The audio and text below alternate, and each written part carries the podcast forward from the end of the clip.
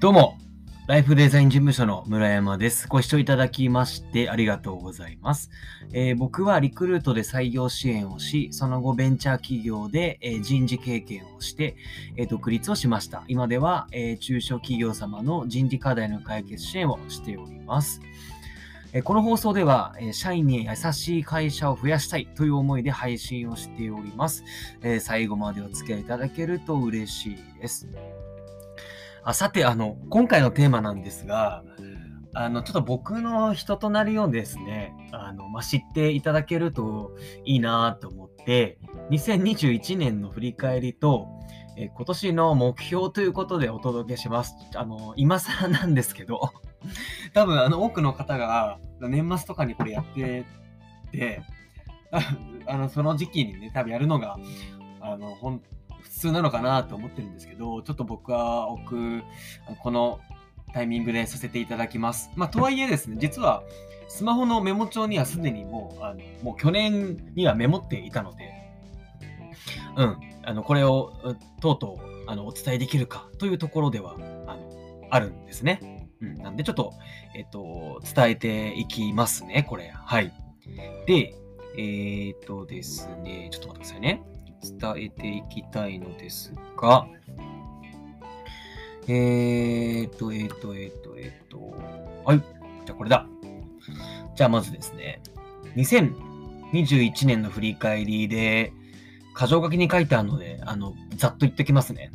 えー、超頑張りました。多分、あの独立もしていろんな勉強もして、多分今までのごねんぶんぐらいの経験をこのいちねんで凝縮したんじゃないかなと思います。あとお金の使い方を学、えっと、勉強しました。お金との、との向き合い方って感じかな。なのでお金に対しての余裕が少し出てきました。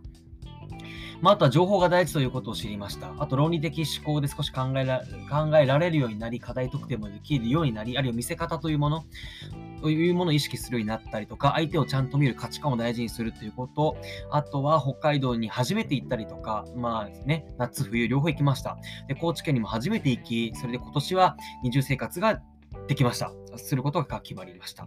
そして、えっと、ニーズの顕在化、ニーズの潜在を見定めて、どこに営業をかけるかというのは、そんな考え、考え方できるようになりました。あと、物を減らしました。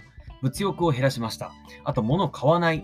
あと、カフェもなるべく使わない。家でも仕事できるようになった。そして、えー、顧客課題を探るようにできるようになったということ。そして、えー、落ち着いて人と接することが少しはできるようになったかなという、そんな話ですね。はい。で、次、えっと、にせんにじゅうにねん。今年の目標ですね。不労所得を手に入れるということです。これはですね、ふたつの観点があって、いっこはお金に働かせて、えー、不労所得を得るということ。で、もう一個が誰かに働いてもらって不労所得を得るということですね。この二つです。そして、投資。えー、あ、違うな。えっと、もう一つ、二つ目がですね、お友達、仲いい友達さんにんで旅行をします。そして旅行をして、えっと、その旅行先でまた別の僕のですね、とてもすごく特別な存在の方といいますか、うーん、まあ、大事にしたいなというか、まあ、そういう特別な方と、えー、まあ、お会いさせていただいて、まあ、みんなで、なんか、食事したりとか、まあ、楽しんだりとかね、あ、したらいいな、というふうに思っております。で、そしてみっつめが、えー、っと、損得感情なしに、えー、っと、その、まあ、ね、仲いいことを、心を開いて、あの、何でも言い合えるような関係になりたいな、という、まあ、そんなね、話です。あとは、よっつめは、その瞬間その瞬間を楽しめるようになりたいということを、いわゆるその時できた起きたその自分の感覚とかっていうものをなんかその楽しめるようになりたいなっていう、まあ、そんな一瞬一瞬もね大事にしたいなっていう、そんな話でございます。はい、という感じで僕の人となりがちょっとでも理解しあのしていただけると嬉しいなと思って、こんな配信をさせていただきました。皆さんの、えー、昨年の振り返り、そして今年の目標はいかがでしょうか。えー、ぜひ聞かせていただけると嬉しいなと思います。では最後までお使いいただきましてありがとうございました。えー、今日も素敵な一日をお過ごしください。ではまた。